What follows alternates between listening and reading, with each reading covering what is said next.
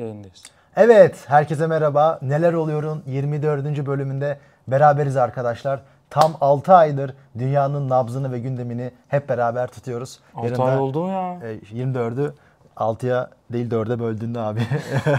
Al- e, Kaç rakamına ulaşıyorsunuz? 6. ay rakamına ulaşıyorsunuz. Geçen hafta beraber değildik. Çok sevgili Vahit hasta olmuştu. Geçmiş olsun dileklerini. Eyvallah. Sana Ya tekrar- Flu'da da bir hastalığımın adı duyulunca o gün hiç olmadığı kadar mesaj aldım. Öyle mi? Yani demek ki Flu TV izliyormuş arkadaşlar ama 49W'yu ne hikmetse o kadar izlemiyorlar. Evet. Ee, bir yandan Vahit hastaydı ama bugün kaldığımız yerden devam edeceğiz. Geçen hafta değil ondan önceki hafta İlker Hoca ile beraberdik ve o yayın bayağı izlendi. 45 bin izlendi herhalde. 50 en son bine yaklaştı en son, Evet evet. 50 bine yakın izlendi. Bayağı da böyle e, ciddi olumlu tepkiler aldık. Bir sürü insan yazdı etti. E, ama umuyorum ki bugün İlker Hocasız da izleneceğiz diye umuyorum. Ne diyorsun Vahit? Ama o gün yayında 750 kişi vardı İlker Hoca varken. Evet. Gidince bir 300'e doğru ivmelenme. Evet 400'le falan bitirdik en son.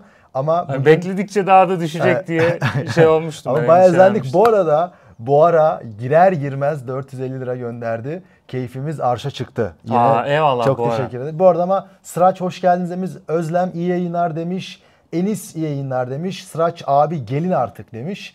E, Tunağan yemek yemek için bizi bekliyormuş. Umarım seni çok aç bırakmamışızdır Tunağan. Bakıyorum Amerika Trump'ı bu kadar beklemedi yazmış Can Yücel. Can Yücel isminin hakkını veriyor. Şiir yazıyor herhalde. Evet yani 4 yıl beklediler. 5.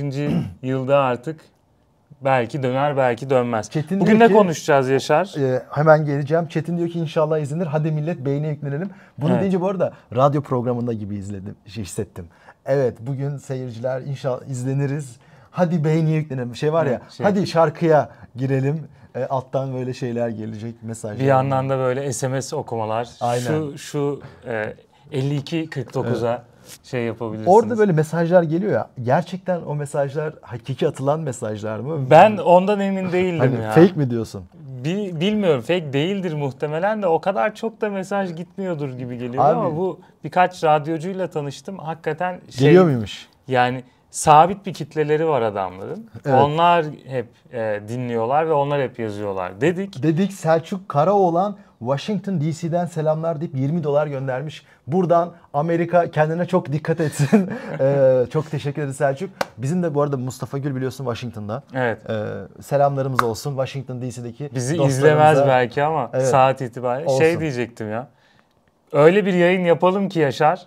Okyanus ötesinden duyulsun. Okyanus ötesinden takipçilerimiz okyanus ötesi veya e, diğer ilerisi Avustralya'dan da takipçilerimiz var. Evet. burada. Geçen e, Avustralya'dan Yeni Zelanda'dan takip ettiğini söyleyen insanlar oldu. Ben o radyoda abi ufak bir komünitesi var ve düşünsene orada bir grup birbirine mesajlar aracılığıyla e, ulaşıyor. Ya da mesela eski sevgilisine oradan işte laf sokuyor. Bacanağına şarkı Hani gönderiyorsun falan. Müthiş bir ortam. Yani ben gerçekten bu radyolardaki ufak komüniteyi çok merak ediyorum. Bilmiyorum sizler ne düşünürsünüz? Diyelim bir de Flu TV'ye tekrar teşekkür edelim. Bize Evet. stüdyolarını açtılar. Bu kaçıncı yayın oldu bilmiyorum ama hem canlı yayınları hem de birkaç ateş ölçer parçalıyoruz videosunu burada çektik.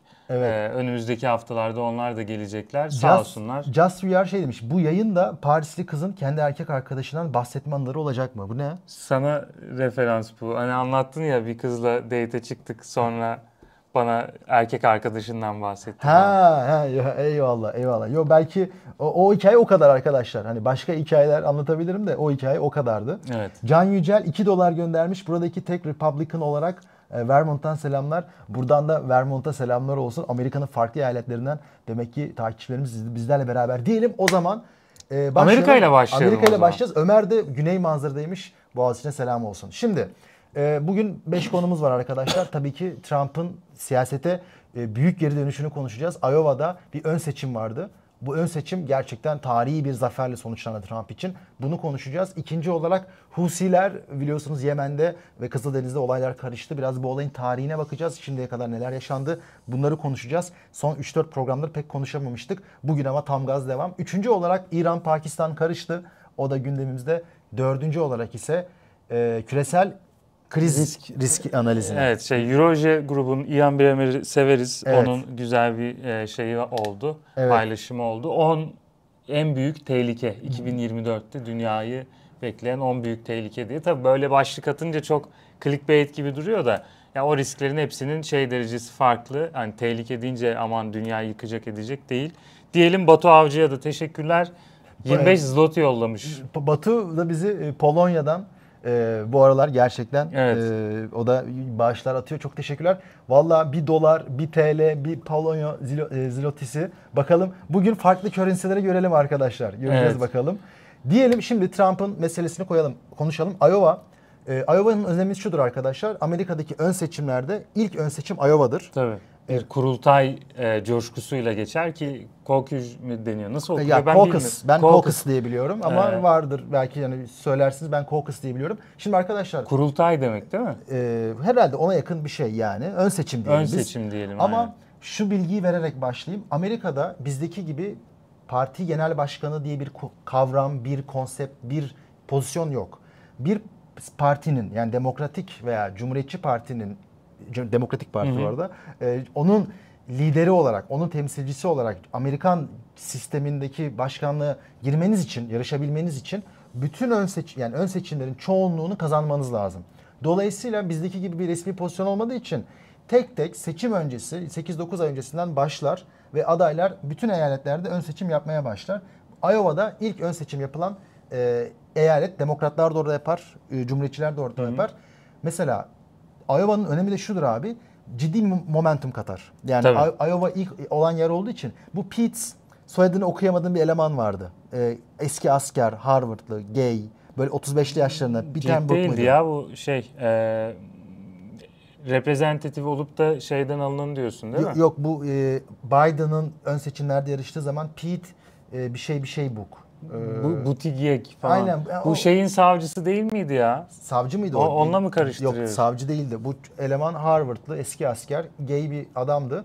Bu mesela şöyle bir taktik yürüttü arkadaşlar. Normalde siyaseten çok iddiası olan biri değildi. Siyaseten çok bilinen biri değildi. Ama Pete Buttigieg. Aynen evet. Buttigieg. Yani Buttigieg. Buttigieg Iowa'da çok ciddi bir kampanya yürüttü o dönem. Ve Iowa'yı yanılmıyorsam birinci veya ikinci bitirmiş oldu. Ve normalde Demokratik Parti içerisinde bu kadar sözü geçmeyen, hani böyle bir beklenti yaratmayan biri Iowa'da böyle yüksek bir sonuç alınca Ne oldu şimdi? ne oldu? Ulaştırma Bakanı oldu adam. ha, Yani oradan bir şey- kabinede yer kapabilmiş oldu. Evet. Bunun evet. benzeri Cumhuriyetçi Parti'de Vivek'ten bahsedeceğiz. Vivek'ten hatırlarsın Eylül'de konuşmuştuk. Eylül müydü Ekim miydi? Trump'ın e, katılamadığı bir GOP debate vardı. Evet. O GOP debate'te Katılama değil, kat- yani biraz da şey. Ya e, işte tam böyle o dava sürecine denk Biz gelen aynı yerde. seviyede değiliz. Evet. Hani tıpkı Türkiye'de Erdoğan'ın diğer parti başkanlarıyla şeylere çıkmaması gibi. Ama bir yandan da o mağdur kartını da oynayarak e, bir euforia mı diyelim yaratmıştı Trump. Orada beklenen Ron DeSantis'in en önde bitirmesiydi. Evet. İşte peşine Nikki Haley miydi? E, doğru hatırlıyorsam Nikki olması vallahi. Ve Vivek de çok e, alt seviyede kalan adaylardan birisiydi. Ama Vivek ne yapmıştı o münazarada? Full artı full Trump'a desteğini açıklamıştı. Evet, evet. Yani öyle bir şeydi ki bir cumhurbaşkanı adayı olarak o sırada rakibiniz olan bir başka adayı destekleyeceğiniz vaadiyle e, çıkıyorsunuz münazaraya ve Trump destekçilerinin çok ciddi bir desteğini alarak Ron DeSantis'e kök söktürmüştü. Peki bu bize neyi gösteriyor? Ee, biz tabii genelde Türkiye'deki İngilizce bilen insanlar daha demokratik per- parti pers- perspektiften okuyor. Yani New York Times okuyor, The Atlantic okuyor, Economist okuyor. Ve burada aslında e, Trump bitti. Trump çok zayıfladı. Trump'ın iddiası kalmadı. 2020'deki Kapitol baskınından sonra Evet. Trump'ın seçmende bir karşılığı yok gibi analizler çok dönüyordu. Ama öyle değil. Cumhuriyetçi seçmen gerçekten Trump'ı destekliyor, onu lider olarak görmek istiyor ve şu an Evet. Cumhuriyetçi Parti içerisindeki en güçlü aday Trump. Ve Trump'ın siyasi anlamda lider olamadığı senaryoda bile manevi liderliğini görmek istiyordu Cumhuriyetçi, Cumhuriyetçi seçmen. Evet. Ee, o yüzden de Vivek orada çok güçlü bir e, isme dönüşmüştü. Iowa'da da Vivek ne yaptı yine? Trump'ı destekleyen konuşmalar yaptı ve Trump da Vivek'in ki bu arada Vivek e, Vogue AŞ diye çevirmişlerdi. Ömer Evet. Alkan'ın Fihrist yayın evi. Evet. E, onun da reklamını yapalım. Gayet e, sağlam bir kitap. E, o kitapla tanındı Vivek. E, bütün dünyada, bütün yeni sağ e, dünyasında bir nevi entelektüel bir şey yaratmaya çalıştı orada. Evet. Argüman temelleri üretmeye ve Vivek için Trump ne dedi? Dedi ki Vivek e, bundan sonra da bizimle olmaya devam edecek. Hani Vivek arkadaş. Evet Vivek bizle beraber. Mesajını aldık bizimlesin diye. Bu arada e, şu çok önemli. Trump'ın hakkında 91 tane şu an dava var. Ben Trump- 87 evet. diye biliyordum Ben ama. CNN'den e, baktığımda Eyvallah. 91 yazıyordu. 91 dava var. Biliyorsunuz Kapitol baskını, işte bazı gizli belgelerin evinden çıkması, işte rüşvet iddiaları vesaire vesaire derken 91 iddia var. Ve ben şunu fark ettim.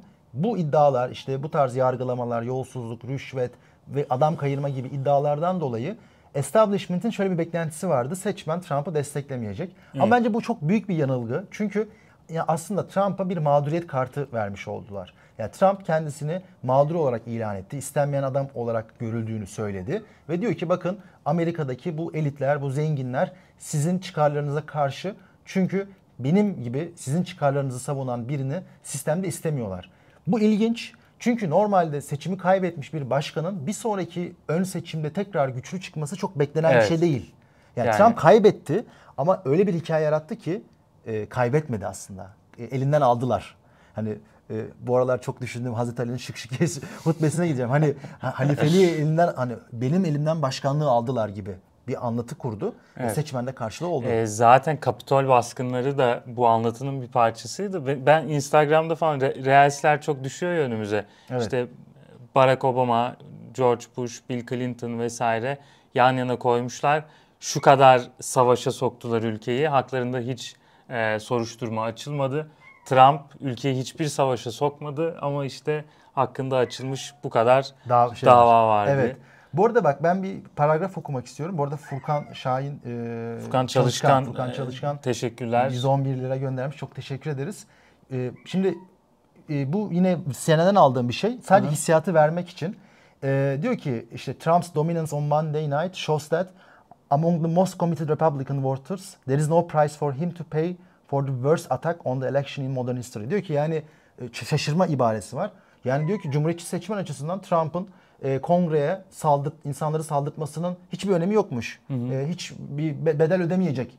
Yani gazeteci dili açısından okuyorum. Hani şaşırma var diye. Meğer halk ekonomik krizden memnunmuş Ee, gibi gibi, bir bir şey var. Şey aslında Ve devamı ibaresi. In fact, his successful leveraging of his criminal plight to paint a narrative of uh, persecution, uh, uh, persecution is the superpower that renewed his bond with uh, Grand Old Party uh, base voters and left his rivals with an impossible conundrum about how to exploit his liabilities. Yani diyor ki demin anlattığım hikaye e, ve işte üzerinde bu kadar dava var, üzerinde bu kadar işte soruşturma var. Bunların hepsi aslında bir mağduriyet kartı yaratıyor ve hiç de önemi yokmuş. Yani CNN Türk, e, CNN değil. Türk değil, e, CNN e, bakın olayı öyle bir duygusal açıdan yorumlamış ki yani ben şunu beklerdim.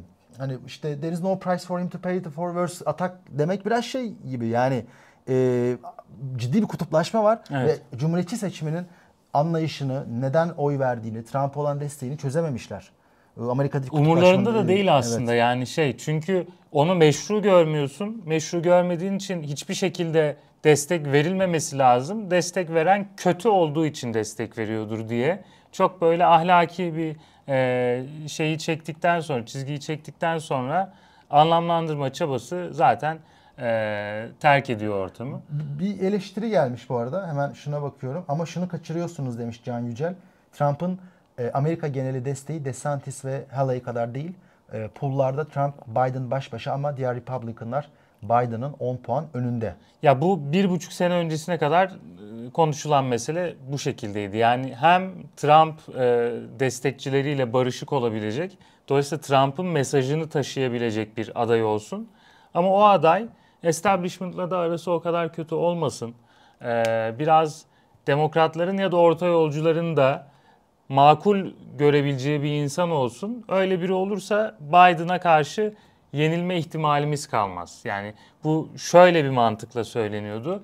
Trump evet destekçileri çok sıkı destekliyor ama karşıtları içinde kesinlikle oy verilmeyecek. Dolayısıyla kutuplaştırıcı bir figür. Evet. Bu kutuplaştırıcı figür e, seçimi başa baş götürtür ama öyle bir şey bulalım ki hem Trump'ın bakiyesini kullanalım hem de o kadar kutuplaştırmayalım belki çok daha rahat bir seçim kazanırız ama bunun Cumhuriyetçi Parti'nin yapısı içerisinde o kadar mümkün olmadığı e, gözüktü şu anda. Bir de abi Dos, e, Ros, Do, e, DeSantis bundan bir buçuk iki sene önceye kadar şöyle düşünülüyordu. Aha Trump'ın daha entelektüelini bulduk. E, daha- Entelektüel e, diyemeyiz ama öyle şey, bir algı vardı. daha makulünü Aynen. bulduk Da- aslında daha- öyle deniyordu. establishment'a yakın, daha merkez siyasete yakın hani muhafazakarların, yeni muhafazakarlığın yeni idolü bu adam olacak gibi bir beklenti vardı ama e, bir buçuk iki sene içerisinde o beklentinin içini dolduramadı DeSantis. Ya yine şöyle bir şart düşeceğim. DeSantis merkeze yakın da değildi. Yani Florida'daki davaları düşün abi. İşte okullardaki Ha, Disney e, muhabbeti vesaire. Disney olsun işte e, cinsel eğitim konusundaki e, tavırları. Ama Bence abi Ro- o mer- merkeze yakın ya. Hani onlar bence radikal hamleler değil gibi geliyor. Hayır şey için düşünelim. E, elit siyaseti içerisindeki spektruma koyduğun Ha, elit- zaman orada merkezde değil. Ron DeSantis sadece üslubu açısından Evet, evet. kavgacı değil de e, daha Karikatür bir tip değildi. Evet. e, yoksa şey değil yani Trump'tan ideolojik olarak ayrıştığını iddia eden ya da öyle bir beklentiye sokan bir figür yoktu zaten. değildi. Ama e, imaj açısından. Yani Trump'ı al, açısından- ahlaki kötü e, imajlarını çıkar, elimizde DeSantis kalır diyordu bazıları. Çünkü hani Trump'ın e, çapkın, zengin vesaire olması, devlet dışı, outsider biri olması gibi e, negatif bagaj olduğu düşünülen özellikleri de vardı. Ama tam tersine ne oldu? Aslında Trump'ın o doğrudan kurduğu bağ e, daha kuvvetli geldi. O DeSantis'in bahsettiğimiz daha merkezde duran, merkezden kastım bu arada establishment anlamında Evet. yani daha siyasetin içinden Yani gelen figür şeyi Şöyle çok tutmadı. düşün, George Bush'la Biden'ı aynı e, potada eritebilen hikaye Amerika için establishment'tır yani. Ama işte demek ki hala e, Cumhuriyetçi seçmen Trump'ın o samimiyetine inanıyor. Yani dışarıdan gelen adam e, saçı dalgalanır, işte siyasette kavga eder, ne bileyim birkaç çıkar uğruna bazı şeyleri söylememezlik etmez gibi durumlar seçmen için Dobra abi Dobra, adam evet. muhabbeti. Aynen. Bir de bir de şu şu mağduriyet kartı çok yani önemli oldu Trump için. Gerçekten adeta Cumhuriyetçi Parti'yi silkeleyen adam gibi. Yani Evet. e, bütün siyaseti silkeledi. Biraz Ümit Özdağ gibi düşünebiliriz aslında. Yani Ü- Ümit Özdağ seçmeni dinlediğinde ne diyor? Abi adam diyor yüzde iki buçukta bunu yaptı diyor. Yani yüzde beş alsa yüzde on alsa kim bilir ne yapacak. Trump tabii onun daha başarılı versiyonu. Çünkü seçim kazanmış. Amerikan başkanı olmuş ama hani bütün siyaseti e, kendi istediği noktaya çevirdi. Yani Çin'le olan ilişkiler biz seninle bunu konuştuk. İşte Amerika First anlayışı, işte industry policy'lerin Amerika'ya geri gelişi. Bunlar doğrudan Trump'la bağlantılı değil. Bunlar zaten Trump'ı doğuran faktörler aslında. Evet. Ama insanlar tabii bunu satın alıyor? Ee, yani bu koşullar Trump'ı doğurdu demek yerine çünkü o ana- analiz aslında ama Trump siyaseti istediği noktaya çevirdi ve zaten Yani evet öyle bir hal ki biz her videoda Amerika üzerine konuştuğumuz her videoda söylüyoruz. Trump'ın dış politika ve ekonomi politikalarındaki çizdiği çerçeve Biden döneminde uygulamaya çalışıldı. Becerildi mi ayrı mesele. Diyelim, Diyelim, eee, şey son geçelim. bir cümle olarak bu konuyla ilgili şunu söylemek istiyorum. Yani Cumhuriyetçi Parti'nin parti yapısı eee, artık Trump'ın domine ettiği bir hale geldi. Evet. Eee, yani orada hani böyle parti içerisinde çünkü dedin ya bir genel başkanı yok bu partilerin. Evet. Ama aslında bir nasıl diyeyim bir elit partinin elitleri var. Tabii. Bu elitler bir araya gelirler. Ee, bir araya geldiklerinde konuşurlar. Kimi öne çıkaracaklarını, kimi destekleyeceklerini vesaire. Tabii ki. Oralarda artık e, parti elitlerinin de söylemlerini en iyi taşıyan aday şu anda Trump. Trump tabii ki. Tabii ki. Yani hani o önceden şey diyorduk. Parti elitleri belki Trump'ı biraz abartılı buluyor. Bunu da işte George Bush'a e, bağlayarak söylüyorduk. O Trump'ı desteklemeyen birisiydi. Oysa şimdi parti elitleri de Trump'ı tek e, aday olarak görüyor diyelim. Diğer konumuz istersen İran-Pakistan. Ona geçelim. Batu demiş ki Demokrat Parti'nin ön seçimleri var mı? Onlar nasıl gidiyor? Var. Onu başka bir hafta konuşalım. Tabii ki olmaz olur mu? Orada da Tabii. Demokrat Parti'nin ön seçimleri var. Biz bu konuyla ilgili birkaç e, yayında şeyde yapmıştık. Instagram'da paylaşım yapmıştık. Yani aday adayları kimler, hangileri önde gözüküyor diye. E, tabii Biden şu an başkan olduğu için partideki ağırlığı En fazla ama orada da yaş Güçlü. meselesi var. Yani orada Evet. yaş e, hakikaten e, Biden'ın biraz yaşlandığı hem fiziksel hem e, zihinsel olarak biraz hissediliyor. Tekrar aday olacak mı göreceğiz. Şimdi arkadaşlar e, Husilere gidelim. Husi Yemen'de ne oluyor? Şimdi biz aslında bunu böyle yer yer konuştuk ama biraz bugün istiyorum ki e, meseleyi konuşalım. Yani biraz tarihsel background'ını da konuşalım ki e, bu mesele nereden patladı ve nasıl gidiyor? Çünkü 18-19 Kasım'dan beri bu olayın devam ettiğini görüyoruz. Şimdi arkadaşlar e, öncelikle Husiler kim? Biraz bunu konuşalım. Biliyorsunuz Yemen bir iç savaşta 2014-2015'ten beri. E, bir Husiler var bir de Husiler isyan edenler. Şii bir grup. E, Zeydilik diye bir Şii hareketi vardı bilirsin sen. E, üç ana koldan biri Zeydilik. Husiler de aslında bunu temsil ediyor. Aslında Yemen'de birkaç problem vardı 2000'lerden sonra. Birincisi o zamanki e, Cumhurbaşkanı e, hemen ismine bakıyorum yanlış söylemiyorum. Ali Abdullah Salih. Ali Abdullah Salih normalde Suudi Arabistan'a yakın biri. Ülkede Suudi Arabistan etkisi artmış. Biliyorsun Suudi Arabistan Amerika demek. Hı hı. Amerika Irak'a girmiş, Suriye'yi parçalamış. Ülkede zaten e, bunlar bir, zaten, tansiyon meselesi. Hani Yemen Suudi Arabistan'ın hemen aşağısı. Hemen aşağısında. Yani. Hani ee, ne ve ona? tek komşusu neredeyse Suudi Arabistan bir de işte Körfez ülkelerinden e, Umman mı vardı ya? E, Körfez emirlikleri var evet. yanında yani. Evet. Dolayısıyla orada bir Sünni e, şeyin içerisinde. Sıkışmışlık gibi bir durum Ama var. Ama Zeydilerle ilgili de bildiğim şey şu çok fazla bildiğim bir e, mezhep değiller ama Şiilik içerisinde Sünni e, itikada en yakın hı hı. yaşantı süren Şii kolda Zeydilik diye biliyorum. Yanlışım varsa ben araştırırım. Onu, onu, onu, bil, onu bilmiyorum ama hani burada hem mezhepsel bir ayrım var hem ülkenin kendi içinde yaşadığı ekonomik ve siyasi zorluklar var. Üzerine e, Suudi Arabistan'ın artan baskısı bir de Amerika'nın zaten bölgeyi karıştırması nedeniyle anti-Amerikancı duygunun Suudi karşıtlığı üzerinden e, Ali Abdullah Salih'e yönelmesi var. Evet. Derken Husiler Arap Baharı döneminde Yemen'deki iki lideri önce e, Ali Abdullah Salih ardından gelen bir başka lideri deviriyorlar 2014-15 sürecinde hı hı. ve Yemen'deki mevcut güç o zaman establishment hem Suudi Arabistan'dan hem de emirliklerden müdahale olmasını istiyor. Bu Mansur hikaye Mansur Hadi'ydi değil mi? Hadi'ydi evet, evet. Mansur Hadi'ydi. Bu hikaye şu arkadaşlar. Yani size bir dakikada Yemen iç savaşını özetlemiş oldum. İran'ın dahlinde konuşmak sonra, lazım. Yani Husiler orada e, tek Su değiller tabii ki. Yani Suudiler tarafından baskı gördükçe onlara sahip çıkacak birisi de çıkıyor e, uluslararası arenada. O da İran, İran oluyor. Ve... Yani Şiilerin doğal destekçisi, doğal hamisi pozisyonunu takınmaya başlıyor İran.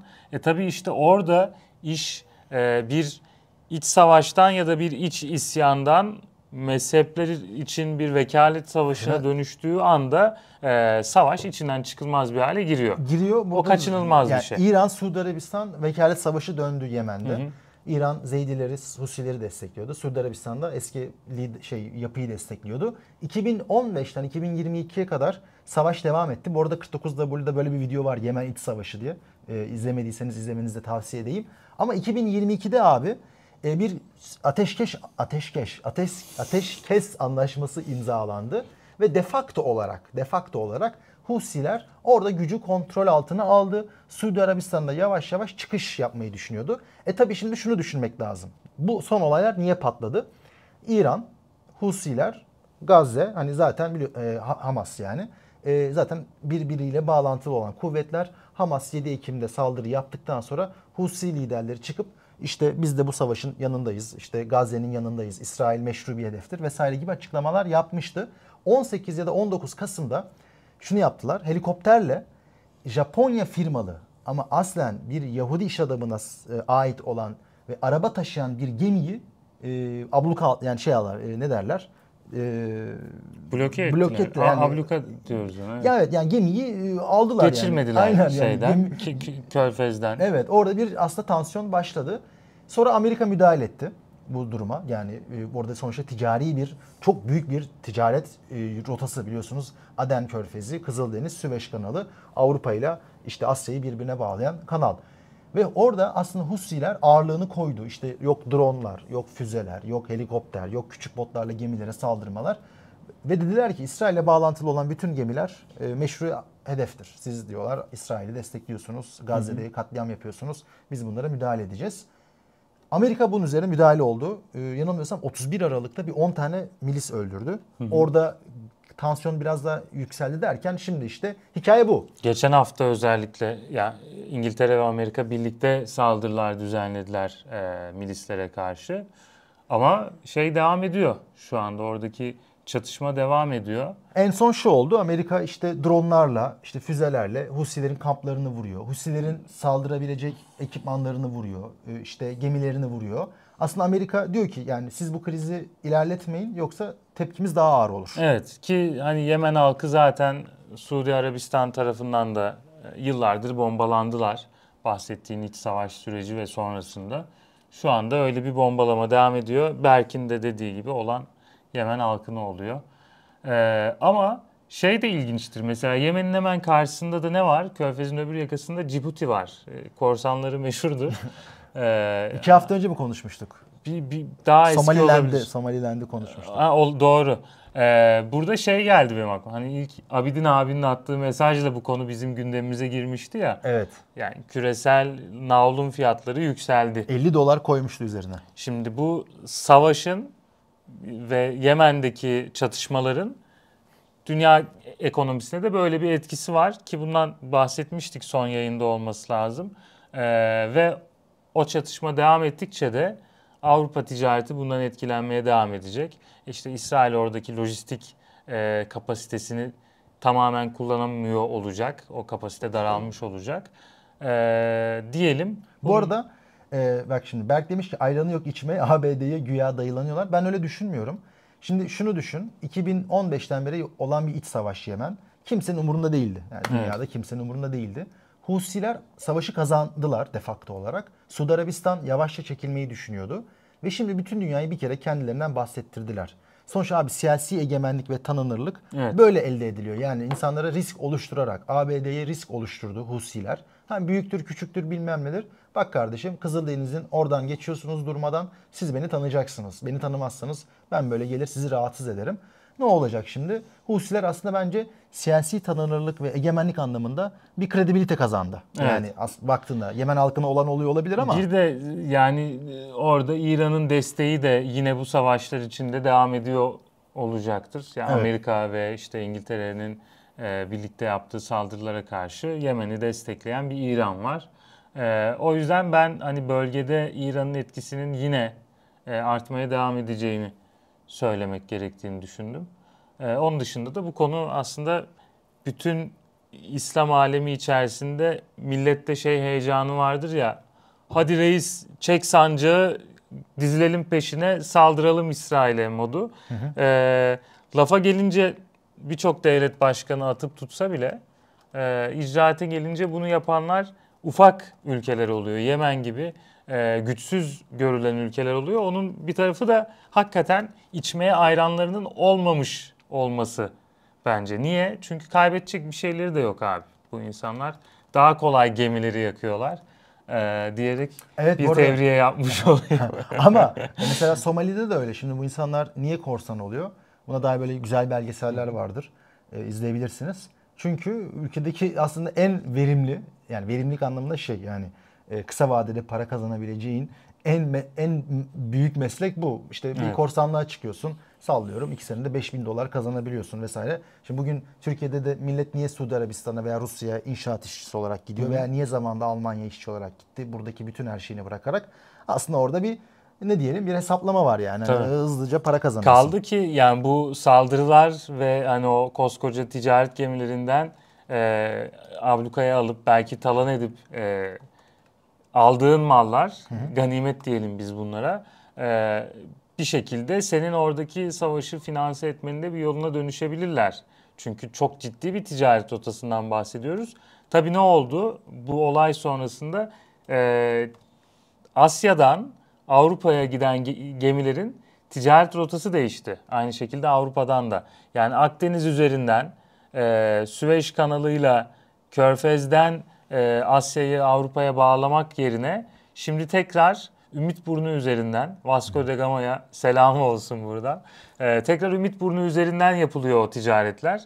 Hatta vardı o ticaretlerin yani gemi trafiğinin değişimine dair bir grafik ama şu an hemen önümde değil. Olsaydı koyacaktım ki o kadar şey olduk ki şu görüntüyü de koymayı Evet, koyalım. unuttuk. Özeti vardı hikayenin. Evet. Yani tarihler var. 31 Aralık'ta e, ilk saldırılar az önce bahsetmiştin zaten.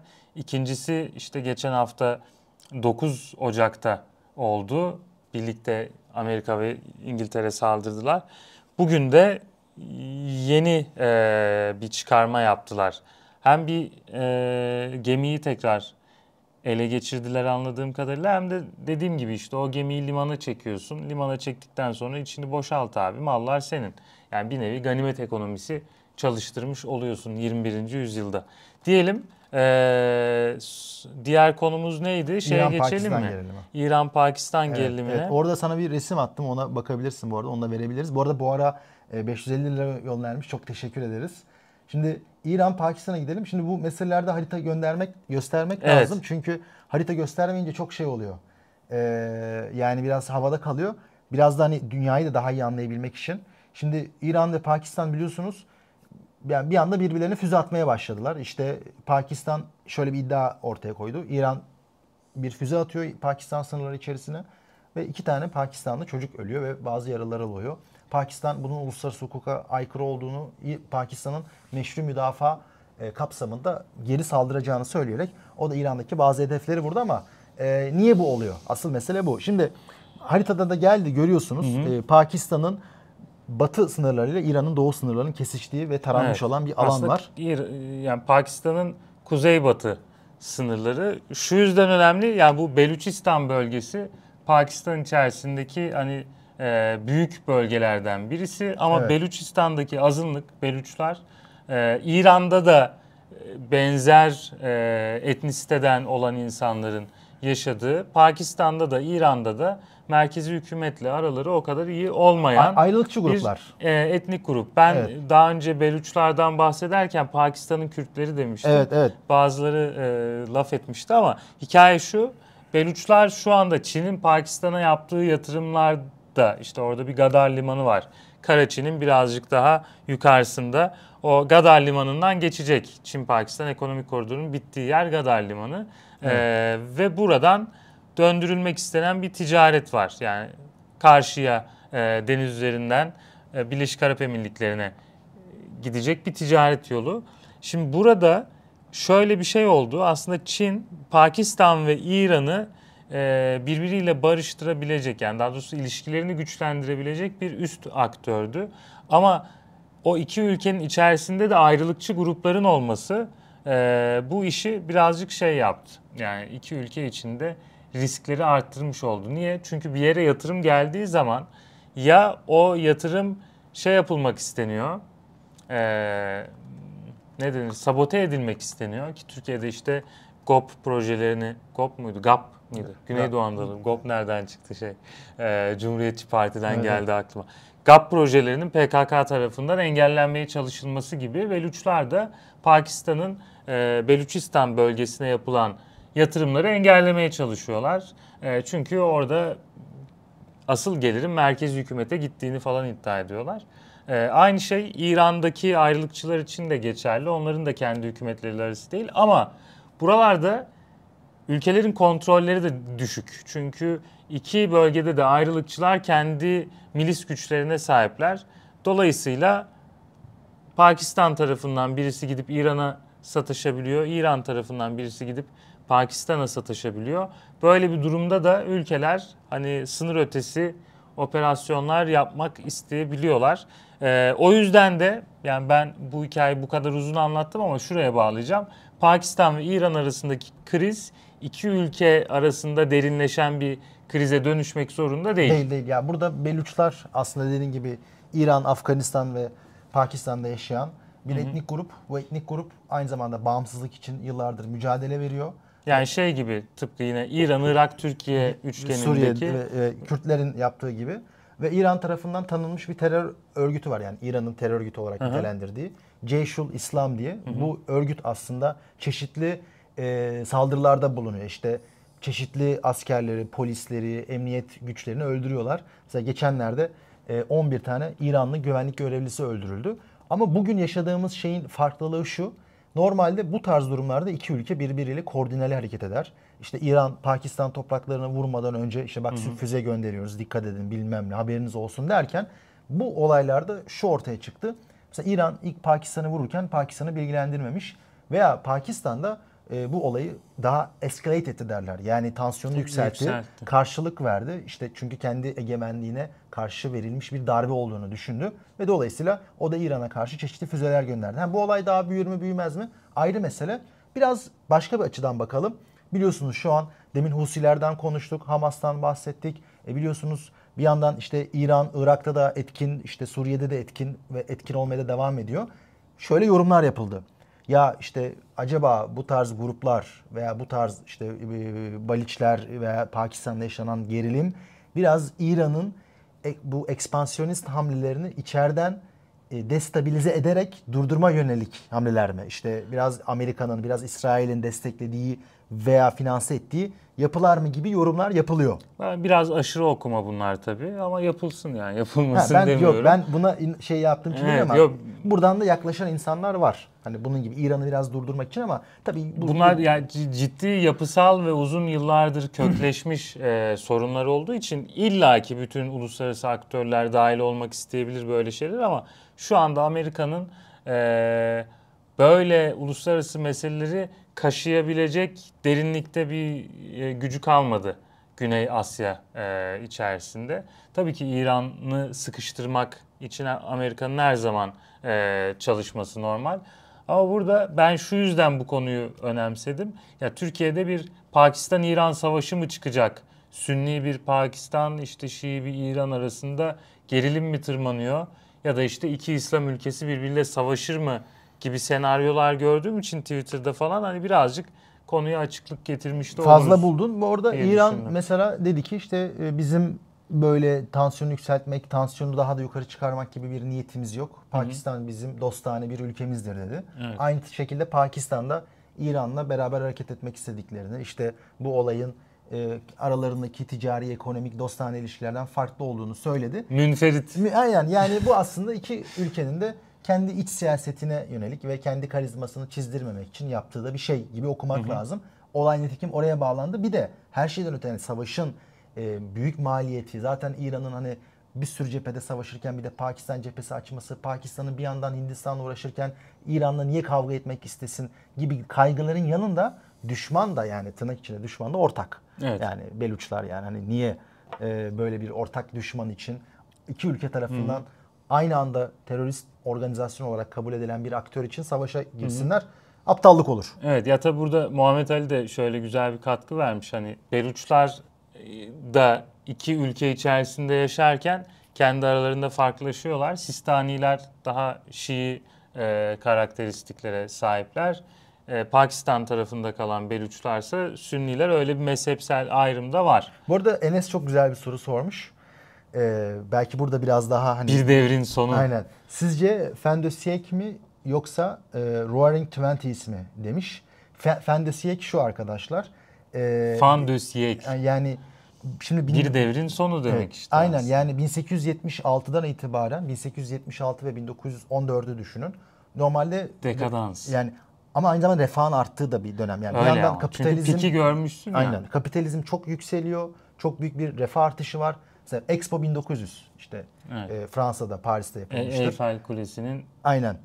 yapılma mazereti Aynen. gereksiz. Aynen 1900 e, çok Fransa'da ünlüdür. İşte inanılmaz bir fütürizm, inanılmaz bir geleceğe hayranlık. Jules e, Verne işte denizler altında 20 bin fersa yazıyor. Moda çok başka bir yere gitmiş. La Belle Époque'un hemen sonrası Aynen. zaten. Yani e, Ama o- aynı zamanda e, ciddi bir kapitalist kavga başlıyor. Evet. Sömürgecilik yarışı başlıyor. Teknolojinin insanlığın hayatını kurtaracağı düşüncesi e, ciddi bir militarizm ve ciddi bir kitlesel yok oluş, kitle imha silahlarına falan gidiyor.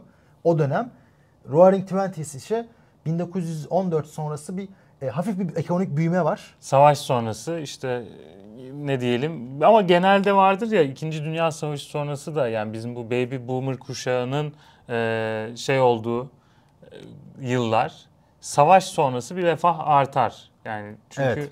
kıtlıktan çıkmanın etkisi bir yandan daha hızlı mobilize olmaya e, koşutlanmış bir devlet aygıtı vesaire. E, ama buradaki soru nereye götürecek bizi? Ben şöyle diyebilirim hani direkt 3. Dünya Savaşı gibi bir yorum yapmak belki şimdiden mümkün değil ama hala aslında dünya e, o 1991 sonrası kurulan ve hep süreceği düşünülen liberal, post liberal dönemin e, sürmeyeceğini anladı ve birçok çatışma noktası işte İsrail bunlardan biri, İran'ın tekrar kendi bölgesel bir güç olarak inşa etmesi, Çin'in ortaya çıkışı ve bunun yanında daha yapısal meseleler yani yapay zeka teknolojisi. Ya ben şuna gelmek şeyler. isterdim aslında. şey diyeceğim şu son cümle olarak. Ee, abi şu an dünya dengesini arıyor. Yani bir hareket eder ya teknolojik Evet. hareketler. Şu an onu yaşıyoruz yani. Ama işte Fan de Siècle'de, Roaring Twenties'de aslında belli bir coğrafyaya e, has olgulardı. Yani o yüzden biz İran'da ya da işte Kızıldeniz'in bir ucunda yaşanan olaylara bakarak nerede olduğumuza cevap vermek e, şeyinde değiliz bence. O bir hata da olabilir bizim için. Çünkü e, şey de Fan de Siècle'de yani biz onu şöyle diyelim sömürgecilik yarışlarının kızıştığı dönemler de Avrupa ile alakalı bir hikayeydi.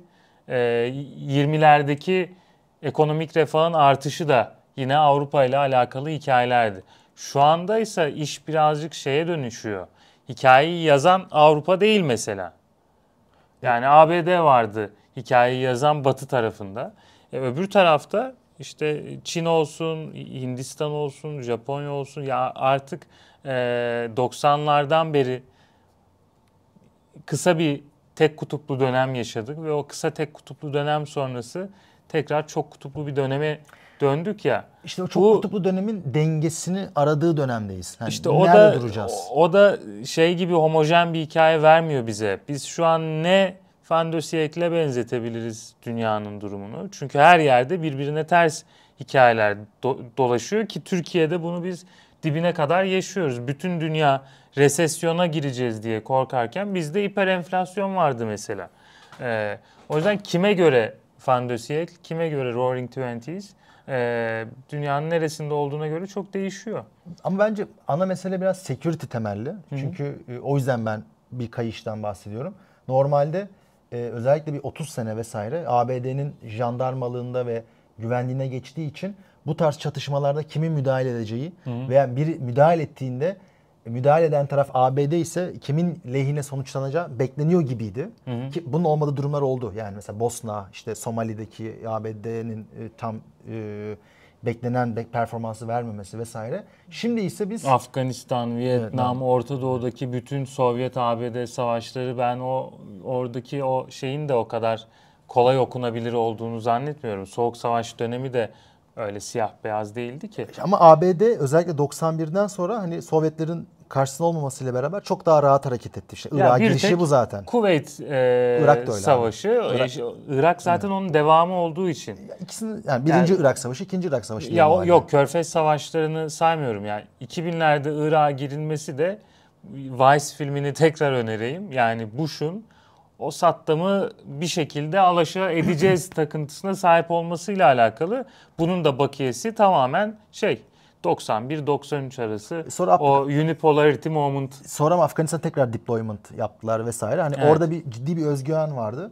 Şimdi ama şunu görüyoruz. Ya o Ee, özgüvenin olması mesele değil ama işte. Stabilite çekildi yani resimden. Şu an Tabii. unstable yani global order ne diye sorduğunda e, bunun cevabını veremiyor. Çünkü ve Amerikalılar da veremiyor bunun cevabını. Evet. Yani çünkü çok Aranıyor mu ama ben ondan da o yüzden itiraz ediyorum. Çünkü bir arayış koyduğumuz zaman ortaya bu çok batı merkezli kalıyor. Yani işte ya Amerika'nın ya da işte Çin'in e, düzen kurduğu bir dünya. Belki Çin'in öyle bir düzen kurma e, hayali yoktur mesela. Ya ondan emin değilim çünkü mesela WTO'dan başla WHO'ya kadar işte olimpiyatlara kadar her yerde bütün international community'lerde ve organization'larda etkisini artırmak isteyen bir Çin var. Etkisini artırmak ayrı. Düzeni kuran ve onun bekçiliğini yapan olmak ayrı bir şey. O çok masraflı bir şey. Çin'in o masrafı üstlenmek isteyeceğinden de ben emin değilim. Ben- Çünkü Çin'in eski e, şeyine bakıyoruz. Yani Çin'in e, bir bölgesel güç olarak Doğu Asya'yı domine ettiği yıllara bak. E, Giovanni Arrighi'nin bir kitabı vardı. Çok ünlü bir Çinol, sinologtur. Evet, Arrighi. e, Arrighi Ki bu arada ilk yani ABD'nin ilk respected sinologlarından biri olarak kabul edilir. İtalyan birisi zaten. Evet. O yüzden de daha böyle nasıl diyeyim ABD merkezli okumaya itiraz eder. Neydi ya Adam Smith'in e, Pekin gibi bir kitap olması lazım. Şimdi hatırlayamıyorum. O şeyden bahsediyordu. Çin'in 18. yüzyıl öncesi e, etrafındaki ülkelerle kurduğu e, uluslararası sistemden ve o sistemin askeri bekçiliğe dayanmayan bir sistem olduğunu, ekonomik bir e, al gülüm ver gülüm sistemi olduğunu anlatıyordu kısaca. Ben o yüzden Çin'in e, ne Afrika'ya ne de başka bir yere jandarmalık etmeye hevesli bir e, uluslararası güç olacağını düşünmüyorum. Ben Daha çok ticaret üzerinden kontrol etme mantığı önde. Ben Güvenlik gelimci konularında bir bile. yaklaşım yap- yapıyorum. Yani Çin ve ABD'den bağımsız olarak hani özneleri değerlendirmekten ayrı olarak abi bir superpower e, kendi varlığını korumak için aslında Çok, çok Eurocentrik Yok, abi bu. ekspansiyonist olmak zorunda. Bak Değil neden? abi, dur, değil. ab- dur dinle bak. Şimdi abi Afrika'da senin mineral yatakların varsa, Afrika'da Aha. sen liman yatırımları yaptıysan, Afganistan'da liman yatırımların varsa, altyapı yatırımlarına milyarlarca dolar harcıyorsan e, buralardaki siyasi gücü de elde et, tutman lazım. Düşünsene. Elde sen- tutmam mı lazım? Elde tutmak ne kadar karlı ya? Ama bak şimdi Çin sen şey diyoruz işte elektrikli araçlarda dominant. Neden? Çünkü hem işçilerde ciddi bir know-how var. Teknolojik anlamda ciddi bir sermaye birikim var. E, altyapı var. Bir de madenler var diyoruz. Bu dörtlü birleşince işte electric vehicles'larda önde. Abi şimdi bunu elde tutabilmen için senin sürekli bunu besleyebilecek yapıları elde tutman lazım. Elinde siyasi tutman olarak da. lazım değil siyasi olarak. Bak buradaki şey farkı çok e, iyi bir tartışma konusu bu aslında ama şu an kafamda bütün o 49W dersinin okumaları peş peşe geliyor. Bu iki yaklaşım farkı şeyle de özetleyelim hadi. İlla ki batı dışı referans vermeyeyim. Herkesin e, daha kolay bilebileceği hikayeler olsun. Fransa'nın sömürgecilik mantalitesiyle Britanya'nın sömürgecilik mantalitesini düşün. Britanya Hindistan'ı ilk kolonileştirdiği yıllarda oranın hukuk sistemine varıncaya kadar her şeyi tek tip ve e, ana karaya yakın bir e, mantığa oturtmaya çalıştılar. Ve sonra şunu fark etti adamlar. Dediler ki ya biz buranın hukuk sistemini dönüştürmek, buranın siyasi yapısını kontrol etmek, işte ne bileyim buradaki sosyal yapıyı e, bizim o siyasi egemenliğimize isyan etmeyecek bir seviyede tutmak için hayvan gibi para harcıyoruz. Ve verimi çok düşük oluyor bu yüzden. Madem bunun verimi düşük oluyor o zaman biz niye bu siyasi yapıyı kontrol etmekle uğraşıyoruz ki? Ekonomik olarak kar etmek istediğimiz yerlerdeki ticaretimizi güçlendirelim ve siyasi yapıyı bırakalım onlar kontrol etsinler. Hukuki yapıyı bırakalım onlar kontrol etsinler. Biz kraliçenin kanunlarıyla orayı yönetmeyelim. Müslümanlar Müslüman kanunuyla yönetsin, Hindular Hindu kanunuyla yönetsin. Ee, böyle bir değişikliğe gidiyorlar adamlar. Buradaki sorun ne abi? Bak şimdi e, teoride mükemmel değil mi? Teoride mükemmel ama biz bu programı ilk yaptığımız gün ne konuştuk? E, Batı Sahra'da Rus darbeleri konuştuk. Fransa 150 yıldır orada. Oradaki darbe komutanları çıkıp Fransızca bir şekilde, Fransızca diliyle diyor ki biz Fransa'yı burada istemiyoruz diyor. Rus bayrakları sallıyorlar. Çünkü sen orada siyasi yapıyı böyle iyi niyetle ben sağlamak istemeyeyim bilmem ne ekonomik analizler yaptığın sürece üçüncü güç Rusya mesela Hı hı. veya X başka bir ülke Türkiye gelip aslında oradaki siyasi yapıyı askeri güçle hemen alaşağı ediyor. Fransa değil miydi? Batı Sahra'da mineralleri kontrol ediyor, Merkez Bankası'nı kontrol ediyor, elitleri kontrol ediyor. Ve buna rağmen oradan e, kimi zaman iyi de gelir elde edemiyordu. Ama işte- Özellikle 19. yüzyıla baktığın zaman. Siyasi yapı elinden kaydı yani siyasi yapı, askeri yapı elinden kaydığı anda bütün şu an Batı Sahra'dan tek tek tek tek tek çıkmaya başladı. Yani bunun Fransa'ya ekonomik olarak maliyeti ne olacak ondan emin değilim. Belki e, zarar değil kar edecekler. Bu arada bu ara 1100 lira göndermiş. Abi abarttın bu ara sen. Abartmadı. Yani ben teşekkür ediyorum bu arada. Çok teşekkür ederim. Berk demiş ki Afganistan'da liman yatırımın varsa Mehmet Yaşar üstünde Ee, Pakistan olacak. Ee, o an belki tartışmanın hararetiyle e, yanlış söyledim Bu arada arkadaşlar. şeyi Özür dilerim. Kaldırdık değil mi? Ha, Tamam. Ee, Afganistan değil Pakistan olacak. Ya bu güzel bir tartışma konusu. Bir ara bunu daha uzun da konuşalım Mutlaka istiyorum. konuşalım. Bu arada Ee, 323 kişiyiz abi. Like sayımız 106. Bu şu Evet. demek her 3 kişiden biri like atmış. Ee, bu like sayısını 200 olarak görmek Evet. istedim ben. Yani hemen like sayısını 200 yapalım arkadaşlar. Ee, 323 kişiyiz. Like sayısını bence 200'lerde görürüz diyelim. Son konuya geçelim artık. Risk analizi. 2024'ün en büyük riskleri. Evet. Ee, hemen ben raporu... Ha, bu arada şeyi konuşmadık. İstersen onu da bir kısaca... Güney Afrika'nın e, Uluslararası Adalet Divanı'nda Lahey'de İsrail'e yönelik bir soykırım dosyasıyla gittiler. Evet. Çok iyi hazırlanmış bir dosya. 84 sayfa. Ben şöyle bir e, bir kısmına göz ucuyla değil daha derinlemesine baktım ama geneline de bir göz ucuyla baktım. E, çok iyi argümanlar e, yerleştirilmiş. Ama tabii bunun bir önemi olacak mı? Muhtemelen de olmayacak. Uluslararası hukuka duyduğumuz güven Yo, ama bunu Çok kısıtlı. Şu, önemli. tarihe bir kayıt Not. düşülmüş oldu. Evet, tarihe bir nottur yani. Ee, Ve, tabii- argümantasyon. Yani Evet. argümantasyon çok önemli arkadaşlar. Yani siz o an kimseyi ikna edemediniz diye düşünmeyin. Hani argümantasyon ve e, delil öyle bir önemli bir şey ki 20 yıl sonra biri çekip alır onu kullanır. Öyle. Yani, ta- tarih unutmaz bazı şeyleri. Ee, nasıl konuşalım bunu? Şimdi bunun konuşulacak çok fazla konusu var. Hani biz İsrail'in e, saldırılarını konuştuk. Birazcık derinlemesine işler de yaptık. Neler olacak diye bir özel bölüm çektik. Sen zaten krizin tarihini anlattın. Ama bir yandan tepkileri de konuştuk aslında. Tıpkı bu davada Almanya'nın İsrail tarafında durması gibi e, Batı medyasının 7 Ekim'den bu yana İsrail'e böyle boş kağıt vermesi. Evet. Ne derler? Papier blanc derler Aynen. Fransızlar. Yani açık çek. Açık çek. Türkçesi herhalde. Ee, öyle bir durum burada da devam ediyor.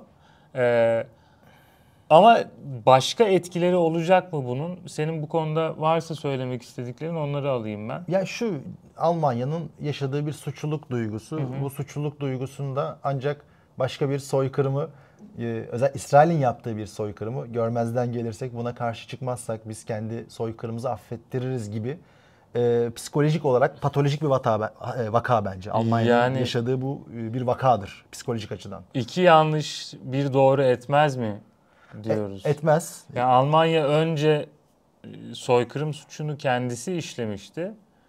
Şimdi soykırım suçunu işlediği insanların işlediği soykırım suçuna ortak olmak gibi bir e, şeye girdi.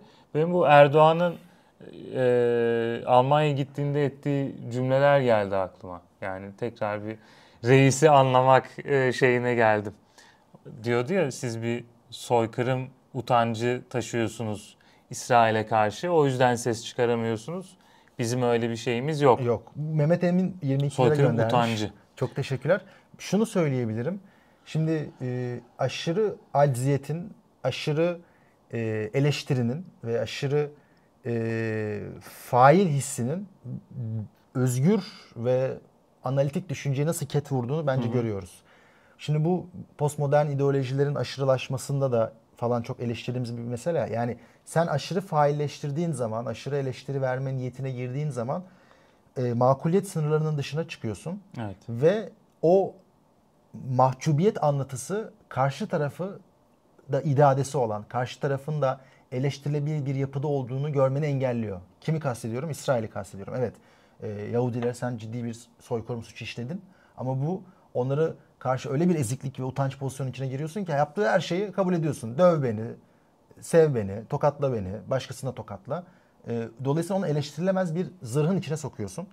E, bu çok var. Mesela mağduriyet, e, azınlıklara yönelik, azınlıkların yaptığı bütün hataları buradan e, görmezden gelmek. Çünkü aslında onu iradesizleştiriyorsun bir anlamda.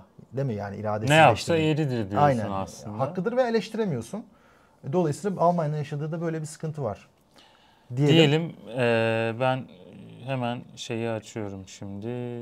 2024'ün top riskleri. Şimdi burada aslında e, zaten bizim haftalardır konuştuğumuz iki tane savaş var. Yani bir Rusya-Ukrayna savaşı, iki İsrail-Filistin savaşı. Ben 2024'ün kendisi içerisinde olmasa bile belki 2024 sonrasında dönüşebilecek bir şey görüyorum bu iki savaştan birisi için. Ukrayna-Rusya savaşı için. Ukrayna-Rusya savaşı 2024'te bitmez. Ama e, Trump seçilirse E, hızlanır. 2025'te bu savaşın bitişi hızlanır diye düşünüyorum. Ben şöyle söyleyeyim. Trump seçilsin. e, yavaştan iki ülkenin heyeti görüşmeye başlar. Evet. Bu konuda bu arada e, bir Ukraynalı diplomat mıydı? Yanlış hatırlamıyorsam. Daha 2022'nin Mayıs-Haziran aylarında Putin'in e, bir ateşkes ve hatta barış anlaşması e, çizgisinde olduğunu ama Ukrayna'nın Batı'dan gelen baskılardan dolayı savaşı devam ettirdiğini söylemişti. Evet böyle bir Bu, bunu yaptı. konuştuk mu hatırlamıyorum Konuşmadık. ama. Bu meseleyi gündeme getirdiğin iyi oldu. Ya Şimdi burada o Zelenski- yüzden şu an savaşı sürdürenin kim olduğu sorusu hala ortada. Muğlak. Şimdi biliyorsunuz savaşın ilk döneminde inanılmaz bir Ukrayna ve Zelenski hype'ı vardı. Fakat şu an Ukrayna içinden dahi Zelenski'ye yönelik eleştiriler başladı. Bu böyledir. Evet, E, Bir şey da konuşmuştuk. Aynen. Hatırlarsan bir e, karşı saldırının, kontrofensifin başarısız olmasıyla başlamıştı Zelenski'ye yönelik itirazlar. Çünkü war fatigue diye bir şey var. Yani savaş yorgunluğu. Sizi destekleyen ülkeler bir noktadan sonra desteklemek istemiyor. Evet. Halklarına artık cevap veremiyorlar. Biz bu savaşı niye finanse ediyoruz? Bizim meselemiz değil. Niye bu kadar uzuyor? ABD'de böyle bir konuşma dönüyor. Am- İ- İngiltere'de dönüyor. E zaten şimdi attention nereye kaydı? İsrail Hamas'a kaydı. Yani biraz attention'da yani dikkat de kaydı. Ve dolayısıyla o döneme dair ya bu savaş önceden bitebilirdi, bu kadar uzamayabilirdi gibi bazı meseleler böyle gün yüzüne çıkmaya başladı. Kılıçdaroğlu kaybettikten sonra çıkıp birileri dedi ya abi 20 Ocak'ta bizim elimize şeyler geliyordu. Ee, işte Kılıçdaroğlu geride. Anketler. Aynen, bu aslında siyasetin çok yapısal meselesi. Kaybettiğinizde, kaybetmeye başladığınız hissedildiğinde birileri sizi satmaya başlar. Evet. Bu da böyle bir durum. Ve burada ne olacak? Şimdi Rusya'nın daha önce girdiği Doğu Ukrayna e, bir ara hatırlarsınız ilk e, ilk yazın sonlarına doğru bir karşı saldırıyla geri alınmıştı kritik bölgeleri en azından. E, yani Rusya'nın ilerlemesi durmuştu. Bazı bölgelerde hatta Ukrayna'nın mevcut toprakların ötesine kadar çıkmış bir Ukrayna e, ordusundan bahsediliyordu. Tabii o hat tekrar Ukrayna içlerine doğru e, çekilmeye başlandı. O yüzden savaş bu hat üstünde kalmaya devam ederse yani Doğu Ukrayna'nın Rus kontrolünde olduğu bir şekilde devam ederse e, muhtemelen 2024 sonuna doğru bir de Kasım'da Trump'ın seçildiği senaryoda Batı'nın artık Ukrayna'yı savaşa devam etme yönünde desteklemek yerine tarafları masaya e, davet edecek bir pozisyona geçmesini bekleyebiliriz. Burada da bir risk tabii ki şu yani Ukrayna bölünecek mi? E, bölünen kısımlar zaten Rusya'ya dahil olma e, iradesi gösteriyor gibiler. Yani Luhansk Halk geçecek mi? Cumhuriyeti ve Donetsk Halk Cumhuriyeti Evet. yani şöyle aslında İşte Kerson ne olacak? Burada bir Evet. tartışmalı orası. Muhtemelen Kerson'u elinde tutmaya devam edecek Ukrayna eğer bu şu anki gibi devam ederse. Hani burada bir şey yapmıyorum. İleriye dönük bir kehanet koymuyorum ortaya. Ama işte zaten hani Kırım'dı, şuydu, buydu. Ee, zaten Rusya'da artık. onlar gittiği gibi onların kuzeyi de artık Rusya'ya geçmiş olacak. Bu risk raporundaki diğer bir mesele yani özellikle bu sene Amerika'nın bir seçimi var. Bu seçimin ne olacağı? Yani Trump mı seçilecek, Biden mı seçilecek? Evet. Çünkü e, Biden'ın seçilmesi en azından Trump gibi bir figürün e, bir daha seçilemeyecek anlamına geldiğini söyleyebiliriz. Çünkü Trump da yaşlı aslında. Evet. E, 75 yaşının üzerinde. Biden'a da kaybederse Evet. yani tekrar kaybederse orada artık Trump ideolojisinin yenilgisi konuşulmaya başlanır. Evet. Ha, ama Trump'ı doğuran bir siyasi figür olarak Trump'ın doğmasına sebep olan sorunlar ortadan kalkmadığı için Yeni bir Ee, Trump'ın doğuşunu izleyeceğiz. belki ya Yani da başka başka, bir- bir, ideolojik bir- kombinasyon, başka bir ideolojik sentez çıkacak ortaya. Ee, onu zaman gösterecek. Ama ya aksi olursa Yani Biden yani Biden kaybederse ederse ya orada tabii şu olacak. Birincisi Ukrayna meselesinde biz e, bir geri çekilme göreceğiz. Ama ben İsrail meselesinde bir geri çekilme göreceğimizi düşünmüyorum. Tersine Hamas İsrail meselesi e, kriz daha derinleşeceğini de düşünüyorum. Yani şöyle derinleşecek. Bir kere İsrail e, axis of hate diyor. Yani nefret Nefret. çemberi çemberi. Diyor ki dışarıdaki insanların, ülkelerin, diplomatların ne söylediği bizim umurumuzda değil. Bizim yapacağımız bir iş var. Onu da söylemiyorlar ama ben size söyleyeyim. Yani Gazze'den insanları sürmek. Yani Gazze'yi tamamen boşaltmak.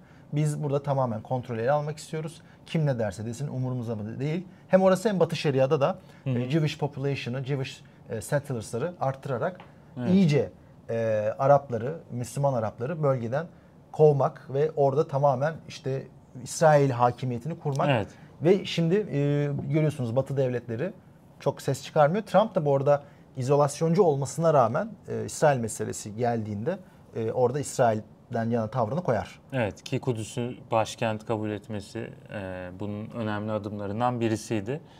Bir başka risk şaşırtıcı bir risk. Yani e, Batı'nın bir risk olarak görmesini Türkiye'deki birçok insanın beklemeyeceği bir risk.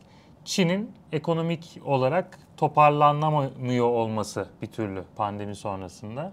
Ee, evet Amerika bunu bir risk olarak görüyor. Niye görüyor? Çünkü Çin hem Amerika'nın en büyük ticari partneri olmaya devam ediyor ee, hem de Çin'de yaşanacak bir ekonomik krizin dünya ekonomisine etkileri tsunami olur. Yani e, öyle bir ekonomik kriz dalgasının altından kimse kolay kolay kalkamaz. Ama ne oluyor Çin'de? Yani nedir sorun? Bir yavaşlama var. Yani bu yavaşlama pandemiyle birlikte başlamıştı. Hatta bir yanılgıya düşmüştük biz pandeminin ilk yılında Çin'in tekrardan e, diğer ülkelerden daha hızlı bir şekilde ticaretini dışarıya açabilmesi şey düşündürtmüştü insanlara ben de dahil olmak üzere. Ulan dünyada son yıllarda olan bütün krizler Çin'e yarıyor. Çin'in kendi içinde doğmuş bir kriz bile e, diyorduk ama sonra şu oldu. Çin tekrar kapandı ve o kapanma hala devam ediyor. Yani sınırları kimi zaman azalıp artsa bile. E, bu da neye sebep oluyor aslında? Çin'e yapılan yatırımların düşmesine. Şu an Çin dışarıdan doğrudan yabancı yatırım olarak 2021'den beri çok ciddi bir kayıp vermiş durumda. Çin'in borsadaki yani stok marketteki e, pozisyonların e, düşmesine sebep oluyor. Çin'de yeni yapılan ev sayıları, e, konut arzı gittikçe düşüyor. Çin'deki tüketici güven endeksi 100, 200 üzerinden 87'ye düşmüş durumda. Dolayısıyla yani bu aslında 2021'de başlayan bir kırılma vardı. Oradan bir türlü yukarıya geri toplayamayan bir Çin var. Evet yani biz bu Çin'in hem kısa vadeli e, faktörlerde işte hı hı. tüketici güven endeksinden tutun belli borsalarına hem de uzun vadeli göstergelerinde demografiden hı hı. E, genç işsizlik gibi daha böyle uzun vadeli e, faktörlere baktığımızda zor durumda olduğunu anlatmıştık. İkinci e, bizi zorluk olarak bekleyebilecek belki bu risk analizinden hı hı. yapay zeka yani biliyorsunuz 2022'nin sonlarında işte OpenAI'ın ChatGPT evet. e, launch etmesi diyeceğim. Büşra kızacak. Mehmet niye sürekli araya İngilizce kelimeler sıkıştırıyorsun? Sinir basıyor diyor. Hızlı düşündüğümde e, artık İngilizce evet. yani şey. Abi direkt gazete küpürü okudum bize İngilizce ya. Aynen yani e, bu böyle bizim arkadaşlar hava atmak için falan yaptığımız bir şey değil. Hakikaten hızlı hem İngilizce okuyoruz yani ben full İngilizce hazırlanıyorum. Bir de üzerine hızlı düşünmeye başladığım evet. anda artık e, çok İngilizce şekilde ikili hem Türkçe hem İngilizce geliyor aklıma. Kusura bakmayın. Ee, ama olur yani bunlara alışın. Bir Hı-hı. şey kötü bir şey değil. Ee, yapay zekanın hızlandığı bir döneme doğru gidiyoruz. Burada da birkaç aslında kritik nokta var. Birincisi bir kere yapay zeka teknolojileri devletlerin onları regüle edebileceğinden çok daha hızlı gelişiyor. Bunun birkaç sebebi var. Bir kere politikacıların tek meselesi yapay zeka değil. Savaşlar, ekonomik krizler, küresel ısınma gibi çok daha urgent veya uzun vadeli problemler var. Onlara, Acil. E, onlara odaklanıyorlar. İkincisi yapay zekadan onlar kadar anlamıyorlar. Yani Hı-hı. sonuçta tek mühendisler bu işin başında. Onlar kadar anlamıyorlar. Üçüncüsü bir noktada inertia'da bir kelime vardır böyle. Eylemsizlik. Aynen yani. E, ben bugün sana dekoder olacağım. Yani e, siyasiler de aslında o kadar motive yani bir şey yaptıklarında ikinci şey yapmak için o kadar motive olmuyorlar. Hı hı. Ve biliyorsunuz Sam Altman meselesinde çok uzun uzun konuşmuştuk. Yapay zeka içinde de tekno optimistlerin daha şu an e, önde olduğunu görüyoruz. Ve yapay zekanın hani e, sadece 1-2 sene oldu hayatımıza girişi. O da daha çok e, şey derler yani natural natural language processing NLP text based yazılımlar Doğal üzerinden dil sü- süreç. Yani oradan hayatımıza girdi ya ChatGPT. İşlemi işlemi. Oradan e, hayatımıza girdi. Dolayısıyla e, başka alanlarda işte belki sağlık teknolojisi alanında, belki işte görsel teknolojinin okunması alanında vesaire bütün buralarda da girdiğinde veya kararların alınması sürecinde çok çok daha başka e, başka yerlere gidecek ve yapay zekada aslında bir tehlike ve aynı zamanda bir risk ve aynı zamanda bir optimizm alanında da önümüzde duruyor. Yani şu an mesela şunu söyleyeyim. İşte Amerika'daki arkadaşlarla falan konuştuğumuzda e, bankalar çıldırıyor. Yapay zekayı fonlayalım, yapay zeka araştırmalarına para verelim, yapay zekayı geliştirelim. Hani müthiş bir aynı zamanda bir e, hype var burada. E, dolayısıyla Böyle bakalım. Bir diğer risk olarak artık hani böyle diğerlerini de hızlı hızlı saymaya çalışıyorum. Kritik madenlerin, önemli madenlerin e, işlenmesi ve ne denir?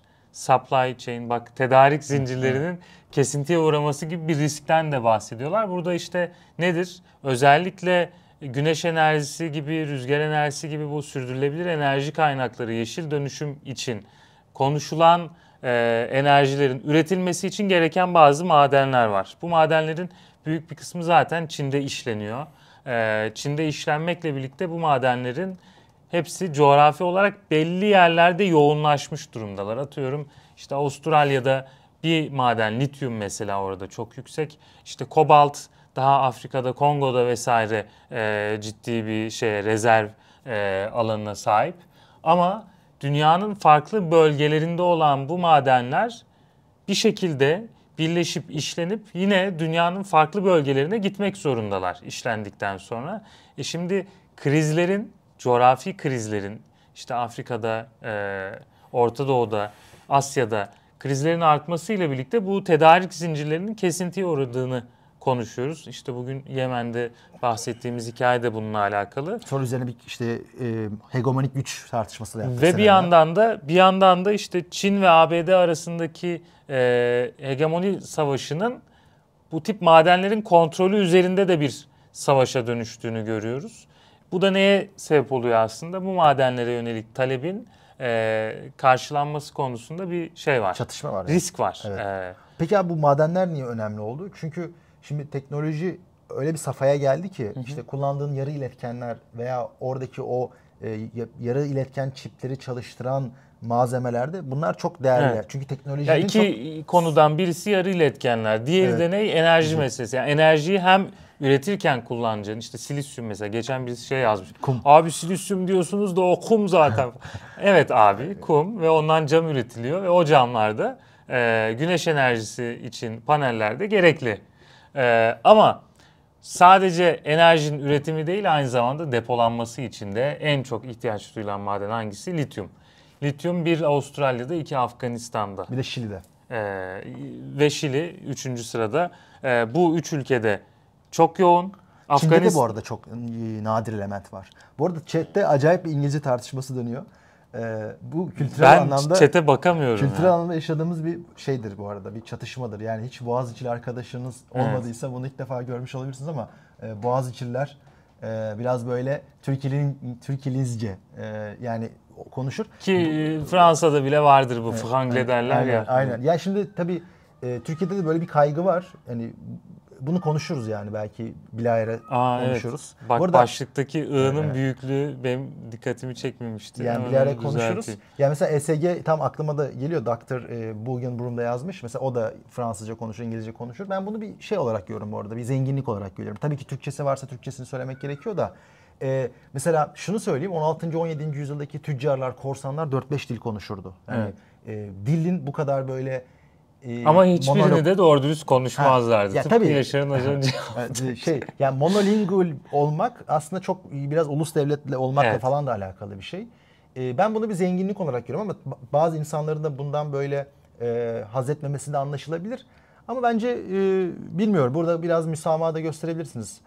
Ben öyle düşünüyorum. Ya bugün bir tweet okudum abi. Ee, mesela caka satmak, e, cingar çıkarmak, vesaire gibi böyle birkaç tane e, oturmuş deyimlerden bahsediyor ve bu deyimlerin içerisindeki caka mesela İtalyanca ceketin e, Tabii. şeyiymiş. Şimdi caka satmak nasıl Türkçe'ye mal olabiliyorsa hatta birisi de espriyle şey demiş. Toplantı set etmek de ileride belki belki öyle olacak. deyim gibi olacak. Yani burada tabii ki ben şey demiyorum. Bu bizim konuşma esnasında düşünmemizin hemen o çeviriyi yapabilecek hızda çalışmamasıyla alakalı bir e, şey yaşıyoruz da yani konuşma dilimizin e, çalışılmamış olmasıyla alakalı ama bu illaki bir sorun olmak zorunda da değil. Ha bunu bir zenginlik olarak görmek zorunda da değiliz. Çünkü hani böyle zenginlik olsun diye söylemiyoruz. Hakikaten öyle geldiği için evet. dilimizin ucuna öyle telaffuz ediyoruz. Ama ben dikkat etmeye çalışırım genelde. Ya bu yani arada ben Türkçesini kullanmaya. Şöyle bir şey görüyorum. Mesela bu konuda daha toleranslı olan arkadaşlar abi Türkçe'de konuşsanız araya İngilizce kelimeler de sıkıştırsanız sorun değil derken evet. bu konuda hassasiyeti olan arkadaşlara da daha büyük bir resilience görüyorum ve Di- di- direnç abi, direnç, yani direnç. böyle konuşacaksınız falan. Ama Kardeşim orada Türkçe şu var, o bir hassasiyet değil aslında. Bazen de anlamıyor. Yani e, herkes bilmek Ha, zorunda değil. Tabii o da olabilir. Ee, şimdi sen resilience dedin. Adam rezil mi? Ne rezili falan diyecek yani. Yok abi. Anlamıyor, bilemiyor olabilir ama herkes İngilizce bilmek zorunda değil. Ha diyeceksin ki evet zorunda ama Yok, maalesef henüz Cambly'den bir sponsorluk almadığımız için buraya reklam koymuyoruz. Ya burada tabii e, biz burada bir kamusal bir faaliyet yaptığımız için belki Türkçemizi daha düzgün konuşmamızı bizden bekleyebilirsiniz. Yeri geldiğinde öyle de konuşuruz. Ee, ama o zaman ben yavaşlarım yani konuşma anlamında. Ve canlı yayında daha çekilmez oluruz. Ya- Çünkü videoda olsa kat falan atıp şey yapıyorsun da. Ee, yoksa hani e, ben hani Türkçemizin de zengin olduğunu Evet. düşünüyorum. Gerekirse bu arada az önce Plüto geçti önümüzden. Miyavlayarak da çekeriz biz bu yayını diyeyim. Diyelim bu Bunun için bizim- de bu şey bizim- yapabiliriz. Bu bizim Bet aramız- açabiliriz ne diyorsun? 10 bin lira gelirse canlı yayını... Abi şey açalım hemen bir poll açalım. Ee, arada İngilizce ke- kelime sıkıştırmak beni rahatsız ediyor etmiyor. Aa evet çok iyi fikir. Ee, böyle bir poll açalım bakalım. Bakın poll dedim ha anket demedim. Paul da değil işte bak. İngilizceyi de var düzgün konuş abi. Abi bir poll ya bu. Paul değil işte. Paul deyince hani isim olan Paul gibi oluyor. Paul oradaki çift L'li. Yani sen aksana takılıyorsun. Aks- Tabii. Abi aksanlı bir şey Aksan diyemezsin. değil hayır telaffuz. Aks- hayır aksanlı bir şey Aksan diyemezsin. değil o. Hayır o, o farklı Aksan bir şey. ayrı bir şey. te- Hayır, telaffuz dersin. ayrı. Hayır, poll da dersin. yani, Yani, şimdi Poll denebilir yani. Hani anlamazlar. Yani İngilizce söylediğinde, aksanlı konuştuğunda anlayabilir seni. Ama e, telaffuzu yanlış yaptığında anlamaz. bu şimdi Yani bu böyle bir e, nasıl desem. Resistance ile resilience da ayrı şeyler bu arada. Hayır Ee, resilience anlamında ben e, bu fikirden vazgeçmiyorum yani. evet, O resil- inatçılık Aynen, gibi aslında. tabii. Another yapmış Yok, yorum da ona evet. cevaben söyle. yani resistant da diyebilirsin ama resilience da diyebilirsin. Yani o fikri böyle şey yapıyor. Hani e, sen ona argüman anlattıkça ya işte ben e, İngilizce okuyorum, İngilizce düşünüyorum falan deyince hani onu kabul etmemek anlamında falan yapıyorum. E, bakalım Türkçe e, Yaşar buradan şeye bağlayalım mı bir boş atma şey olarak? Neyse bağlamayalım. Va- Vazgeçtim. bakalım anket geldi arkadaşlar. Habersizlerde İngilizce değiliz. kelimeler duymak beni rahatsız ediyor. Umurumda değil ve hoşuma gidiyor. E, bakalım anket e, halk ne karar verecek? Ee, Şebnem lityumda kalmıştık Afganistan dedi. Doğal mineral, e, nadir elementlerin gittikçe önem kazandığından bunların hem siyasi hem ekonomik anlamda da dünyadaki önemli çatışma alanlarından biri olduğunu e, söyleyeceğiz. Bu arada kediler çıldırdı. Birbirlerine girdiler. Aynen. E, ve bu anlamda da- Miyavlayarak çekeriz dedik diye bir Evet. ortalık karıştı burada ya. Ee, ve Çin e, özelinde yani hem işte elektrikli araçların gelişmesi, hem yapay zekanın gelişmesi, hem de e, enerjinin dönüşümü hep konuştuğumuz meselelerde hep arkasında aslında yatan bir doğal maden yani doğal bir e, ne diyelim maddeler var. Bu maddelerde nadir elementler. Bunlar tabii ki teknoloji geliştikçe önemi de artan e, yapılar olarak önümüze geçeceğiz. Bir popülist e, yorum yapayım mı? Reformist Paşa demiş ki halka inmek için Türkçeleştirme gerekli. Ey paşa halka inilmez tamam mı? Halka çıkılır gerekirse ama halk inil, inilen bir yer değildir. Ne olmuş abi? Umurumda değil %57, hoşuma gidiyor %24. Beni rahatsız ediyor diyenler %19. %19 evet. E, demek ki azlar ama sesleri çok çıkıyor bu insanların. Ben ama dedim resilient ve resistant e, şey diye ama neyse hani bu kimsenin kalbini kırmayalım. E, Evet. ar- arada yaparız, arada yapmayız. 370 kişi bizi izliyor. E, 163 beğeni var. Bu beğeni sayısını 250'ye çıkaralım. Yani 367 kişiyiz burada. Ve bugün ne kadar bağış gelmiş? Gerçekten e, 3600 lira bağış Bunu gelmiş. söylüyor muyuz ya? O kadar şeffaf olmaya gerek yok e, abi. Topladık söyledik. E, çok teşekkür ederiz. Biliyorsunuz 49W sizin destekleriniz de var. Sizin kanalınız. Biz e, sizin bu desteğiniz, ilginiz, bize göstermiş olduğunuz e, alakanızdan dolayı bu yayınları yapma motivasyonu arttırarak taşıyoruz. Evet. Bizi Bu arada paylaşın. şeyi de unutmayalım. Biz e, birkaç ay önce AI ile bazı videolar üretmek için bağış topladık. O proje hala duruyor. 2024'te yapacağız demiştik ve bu sene yapacağız. E, bu gibi başka projelerimiz de olacak. E, sizin finansmanınıza tekrar başvuracağız o yüzden bazı konularda. Diyeceğiz ki ya bir belgesel çekmek istiyoruz şöyle bir alanda. E, ama neyimiz yok? İşte yol parası, orada işte kalacak şey, ekipmanıydı, e, ekibiydi. Bu tip operasyonel giderleri karşılayacak bir bütçemiz yok deriz. Yine seyircimizin karşısına çıkarız. Onlar da fikir hoş, hoşlarına giderse, çekin abi derlerse Ha, bize bu- bu iş yaparlar. Şeyi örnek e, haber edelim. Bu ayın 27'sinde münazaramız var biliyorsunuz. Evet. E, bütün şeylerini paylaştık. Cemiyet Cemiyet münazarası. konusu da çok hoşuma gitti. Neydi? E, hükümet inanır ki Twitter Türkiye siyasetine yarardan çok zarar getirmiştir. Formları paylaştık. Twitter, Instagram, YouTube kat- e, topluluk sekmesinden bütün bilgilere erişebilirsiniz. Haftaya cumartesi yapacağız. E, kontenjanlar dolmadan başvurun. Hepinizi bekliyor olacağız. Bakın şimdiden kontenjanların neredeyse yarısı dolmuş yani. Aa, Onu- evet. Onu söyleyeyim size. E, sonra ben dışarıda kaldım, başvuracaktım, gelemedim, arkadaşım gelecekti falan filan.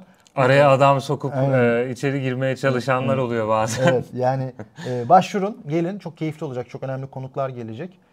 E, münazırada da görüşmüş oluruz. Çünkü münazırının arkasında da sohbet ediyoruz, tanışıyoruz, çay içiyoruz, numaralaşıyoruz. E, orada çok güzel bir komünite oluşuyor. Zaten 49'da bunun benim en sevdiğim yanı buradaki bu değerli komünite. Evet. Bu insanlar yani. Bakıyorum gerçekten e, bomba bir başvuru şeyi de var zaten bir yandan. O zaman artık zirvede bırakalım. Ee, İyi bir seyirci sayısına ulaştık. Beğeni Yaşar'ın istediği kadar olmamış. 179'da Abi kalmışız. hiç olmamış. 10 kişi bir like attı. Ee, bence birazcık daha e, şey yapabiliriz orayı. 10 Ama kişi like atmış. önümüzdeki hafta yine Cuma günü görüşmek üzere. Ne Diyelim. diyelim? Kapatalım artık. Neler oluyor'un 24. bölümünü bitirdik. 25. bölümde görüşmek üzere. İyi akşamlar.